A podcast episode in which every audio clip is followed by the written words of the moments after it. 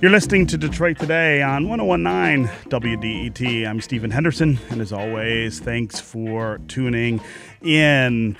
Uh, Ken Burns and Lynn Novick's 10 part documentary series on the Vietnam War wraps up this week. It's one of the, if not the most in depth looks at the war most of us have seen ever on television. Vietnam became one of the most significant flashpoints in American society in, 20th, in the 20th century. Today, we want to talk about the experiences at home and abroad of Metro Detroiters who saw those events up close. Joining us as he has from the top of the hour is Frank Joyce, an author and activist who was a draft resistor, but not a draft card burner, apparently. Uh, participated in a lot of anti war demonstrations, including the March on the Pentagon, the Democratic Party Convention in 1968. And in 1970, he traveled to Hanoi and has been back to Vietnam twice since then. He co edited and contributed a chapter to The People Make the Peace Lessons from the Vietnam anti war movement. Also joining us now is John Stepara. He is a Vietnam War veteran from Romulus and a retired General Motors engineer. He served in the 199th Light Infantry Brigade, Brigade and was deployed in Vietnam from January 1969 to January 1970. John and Frank, welcome to Detroit today. Great to be here. Yeah.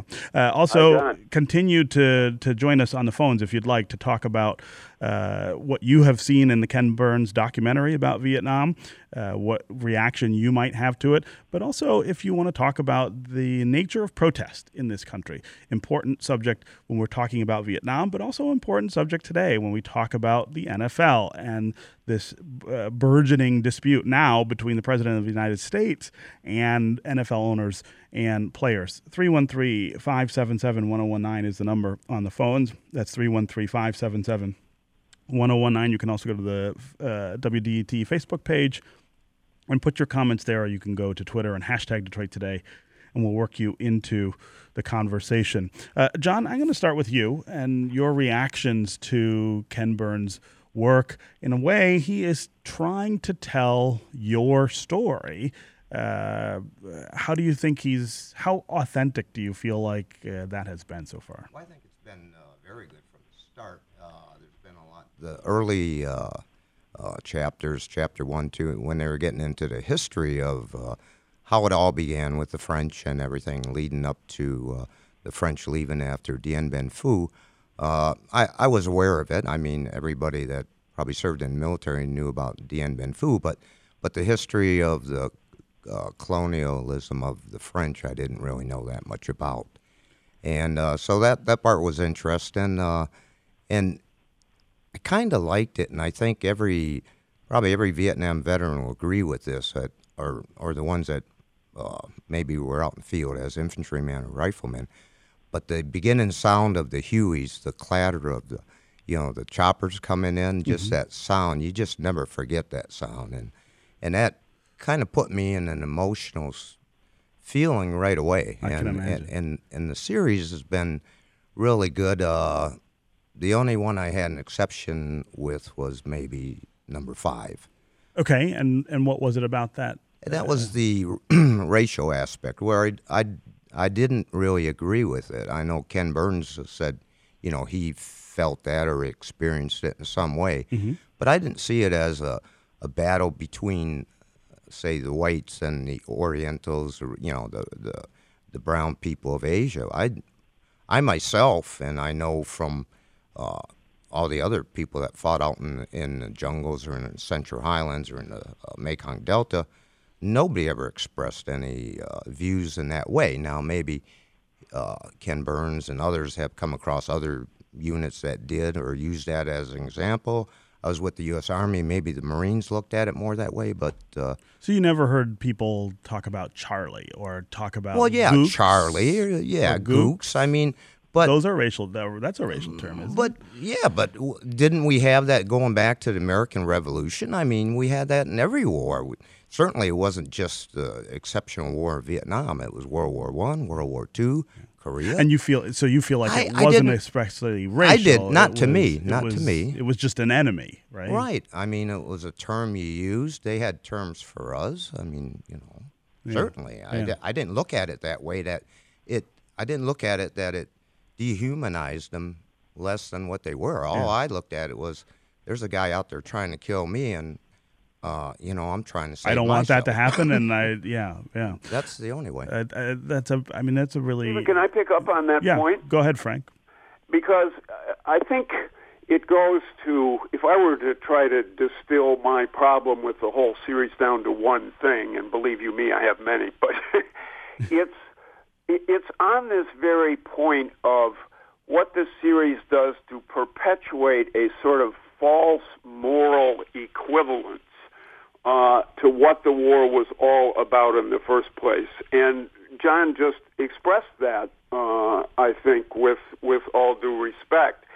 It's that you get into the war, and Burns starts the series by saying, you know, we got into the war for good reasons and good intentions, which I don't agree with. Mm-hmm. But set that to the side. You're then off, and in telling the story of many veterans, which the series does very effectively, there is this, well, they called us names. It, it, it's the whole two wrongs make a right theory of history, I guess. They called us names, and so we get to call them names. They committed atrocities, and so we get to commit atrocities. And it suggests that there's some some moral and geopolitical balance here. If I can, if you can indulge me for a second, I want to quote from a piece I wrote about a week or so ago that's gotten quite a bit of attention, mm-hmm. and just pose these questions: Did Vietnamese troops invade the United States?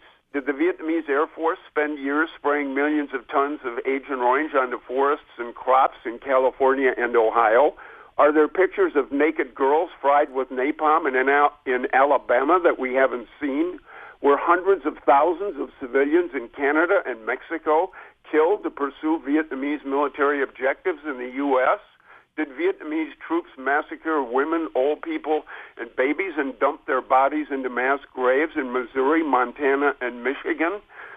Truth. The United States government invaded Vietnam, Cambodia, and Laos, not the other way around. Yeah, that's. A, I mean, I think that's a really interesting. Everybody point. knows that. I John. mean, so, course. uh, John, as as someone who served, though, when when you were there, uh, how did you feel about the idea that the United States was doing what it was doing in Vietnam? I mean, it's one thing to, to decide that hey, I've got to I've got to go serve, and that's part of being an American. Uh, uh, it's another thing, I guess, to think about what was being done, or do you or do you have any any way to even comprehend that when you're, as you say, worried that somebody else is going to kill you, uh, and that uh, your job is to is to go and kill them? Well, no, I looked at it in the 60s, or, you know, my whole family was in the military. My other three brothers served. My father and his two brothers served. Four of my brother in law served.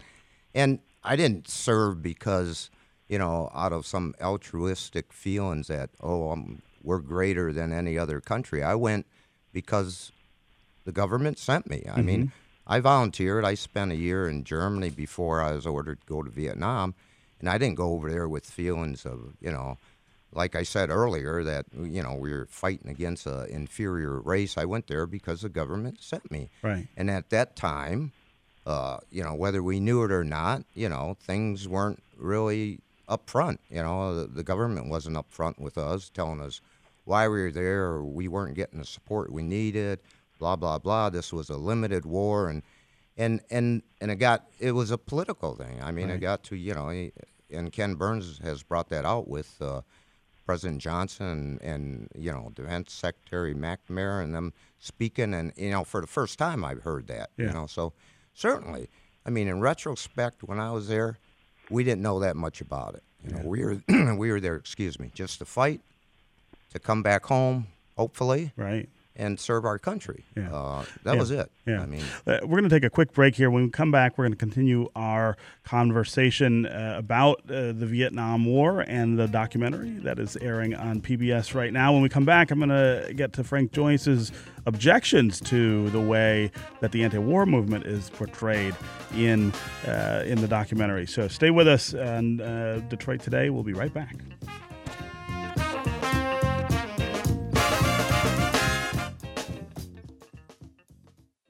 News, music, culture, and community every day. every day Every day. on 1019 WDET. Detroit's public radio station.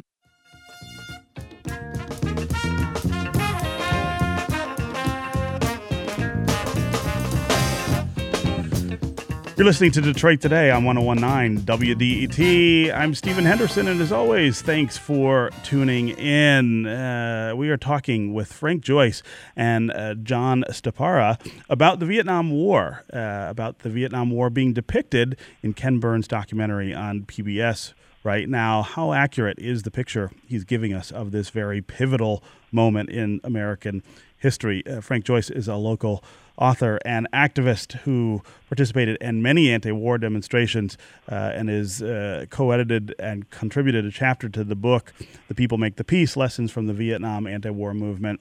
Uh, John was a veteran from Romulus, a retired General Motors engineer, served in the 199th Light Infantry Brigade, uh, was deployed from 1969 to 1970. Frank, you have some very specific uh, qualms about the way Ken Burns has put this documentary together. And of course, we should say we haven't all seen all of it yet. Uh, it, it's not over yet, but you feel like something is sort of missing from it.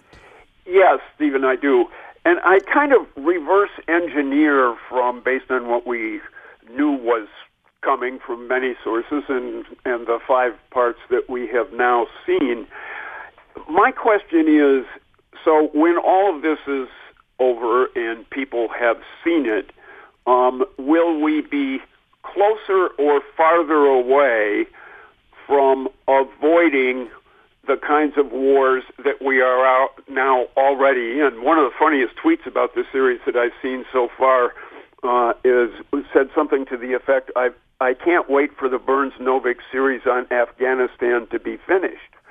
Um, and I raise that in the context of what does the series help us understand about the lessons from Vietnam? And to me, as an anti-war activist then and an anti-war activist now, it isn't just that the anti-war, movement was correct uh, in opposing the war at the time. And by the way, I want to take a small exception to something that uh, uh, that John just said. It's no revelation to those of us in the anti-war movement that starting from President Truman through Nixon, Johnson, LBJ, Kennedy, etc., they were not telling us the truth. They were lying about the objectives of the war, the costs of the war, every damn thing about it. We did know that at the time, and that is a part of what starting with the first teach-in at the University of Michigan in March of 1965, is a part of what we were trying to bring to the attention of our fellow citizens. Yeah. So there is an important question, and I, I concede that Burns and Novick do portray a version of the anti-war movement, and in some ways justify the position the anti-war movement was taking at the time.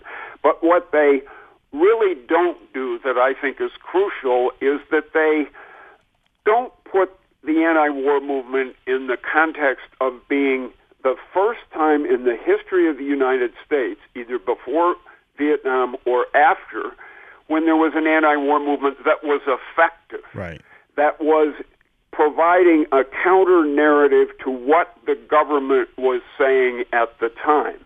And in a way, this comes back to the NFL and the current protests about over police mistreatment of African Americans and every other disparity of wealth, education, housing, et cetera, et cetera, between whites and blacks. And so just to try to wrap that up, my concern in part is that I think the series turns it all to mush and it turns it into this, as I said, false moral equivalence. And so we will it, we will continue to invade foreign countries and to pretend we don't understand their culture and who they are. right. We don't understand them because we don't care about them. And the main culture that we don't understand is our own. Is our own. And yeah. that's what yeah. I think the series does not do a good job of portraying. Uh, See- John, I want, I want to give you a chance to respond, Sure. but I, I really want you to talk uh, about some of your uh, specific experiences there and how you feel they're being reflected in this documentary. I mean, uh, I, I know that you've told our producers about the first time you killed someone in Vietnam, and, and that the series is sort of recalling those feelings. Right, right. That's correct. And and for the most part, most veterans from Vietnam and uh, I think from all wars don't really talk about it that much. Uh, we we tend to be quiet, Yeah. and you know, we only talk about it when asked, and even then, sometimes we won't talk about it. Or if we open up after we're sitting around with some friends in a bar or something and have a few beers, then we open up about it. But for me, yeah, the series has brought out some oh introspection on myself. You know, I look back at things I did and things that uh, you know made me think of. Uh, uh, you know the, the battles or you know killing and you know I I've never you know I told you that uh, my sister asked me after soon after I uh, uh, was discharged from the army had I ever killed anybody over there and at that time I couldn't answer I probably just sta- I don't remember what I told her I probably just stared at her and said that's not a good question Right. but yeah uh, so watching it then then I related to my sister the first time because there was a I don't know if it was in the Ken Burns series or if it's in a uh, VFW manual that they just published on brutal battles of Vietnam. But anyway, it was a story about how the Vietnamese sometimes, and, and Americans did too, which was another point that I wanted to make about Series 5. But anyway, uh, that the Vietnamese sometimes, the VC or the NVA regulars would, uh, if they were wounded, would take opium or they would take shots of vials, and, you know, and then that would make them fight you know. And I said, well, the first person I had killed was like that. He was gravely wounded, and he was uh, he took some vial or he took something, and all of a sudden he, you know, he's like a superhuman again. Yet he was pretty much, you know, on a seriously wounded list. And then I ended that by, you know, emptying a magazine from my M16 into him. And, But, you know, I'd never uh, relayed that to anybody before, but that come out. And the other thing I said about Series 5 was uh, I think there was a mention in that that nobody did that on, on the American side, that, but we all did drugs Yeah. uh, even when we were, you know, sometimes in battle. There was one time when I did right before uh, uh, we were in a uh, rescue operation with one of our units was uh, in a firefight and they were pinned down, and we had to go out and help them. And everybody had just come in from a ten day, Yeah. you know, uh, uh, ambush operation. So we were smoking, we were drinking, and and that brought me into full realization. And after that, I could never do drugs again. But- Wow.